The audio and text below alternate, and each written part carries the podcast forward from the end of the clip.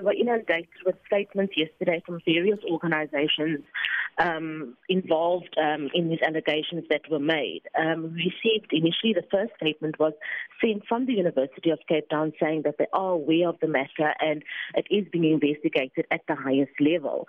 Um, so what we do know is that investigations are um, ongoing.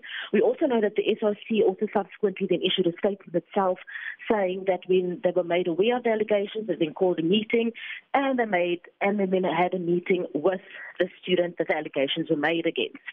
Um, so they also would then be conducting their own investigation um, regarding the allegations that were made. Um, according to the statement that was received to the media yesterday, they made mention that the matter is also now before the Office of Inclusivity um, and Change. Mm-hmm. Um, what we also then picked up was that uh, about two days ago, um, the allegations that were made against the student, he then took to social media and released his own statement. Now, as you are well aware, we're not allowed to mention the name of this student um, as no as we are, there are no formal or at least um, charges that have been pressed um, at the South African Police Service. Uh-huh. Now, uh, if we look at this particular story, and uh, mm. you know, are there further protests now? Because the students are now protesting. Mm. Are there any further protests expected for today, and any any word from the senior management of the institution beyond the press statements that they've made?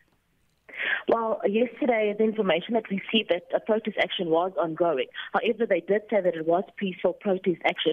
However, there were concerns um, that the protest action on various parts of the campus and the institution was affecting the registration process and disruptions to the shuttle service for students going forward, those are some of the issues that we will look at.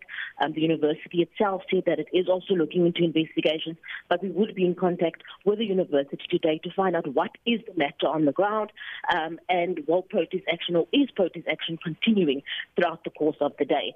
As you do know, uh, students are busy re-registering for the new academic year. Um, campus should be busy by later this month. So these are all things that the university would need to sort out, um, mm-hmm. and we would then see today what is the situation going forward.